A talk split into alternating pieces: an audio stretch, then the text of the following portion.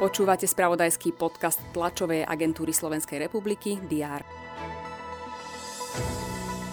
Vláda o poskytnutí migov na Ukrajinu stále nerozhodla.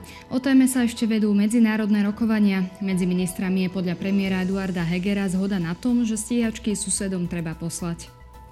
Dobudovanie diálnice D3 na Kisuciach môže byť podľa optimistického scenára reálne v roku 2029, respektíve 2030. Pripustil to poverený minister dopravy Andrej Doležal.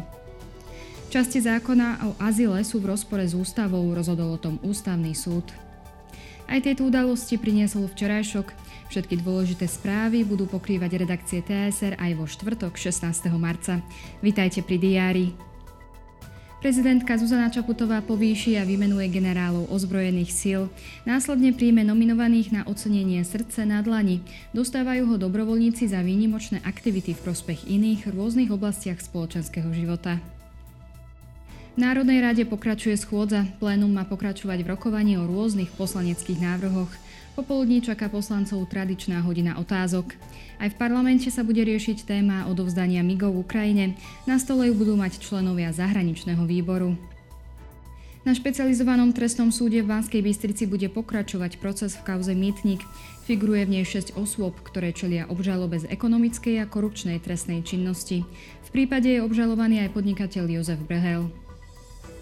V Košiciach otvoria veterinárne diagnostické centrum, ktoré bude súčasťou Univerzitnej veterinárnej nemocnice. Dočasne poverený minister práce Milan Krajniak navštívi zariadenie sociálnych služieb Viničky v Nitre a tiež úrady práce v Šuranoch a Štúrove. Nový český prezident Petr Pavel je na návšteve Poľska. Grécko čakajú celoštátne štrajky, ktoré odbory zvolali po tragickej zrážke vlakov.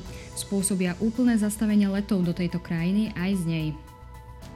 Obe komory francúzského parlamentu budú hlasovať o dôchodkovej reforme. Priniesť má zvýšenie minimálneho veku odchodu do dôchodku zo 62 na 64 rokov. Tlačovú konferenciu bude mať vyšetrovacia komisia OSN, ktorá monitoruje porušovanie ľudských práv a medzinárodného humanitárneho práva na Ukrajine počas ruskej invázie.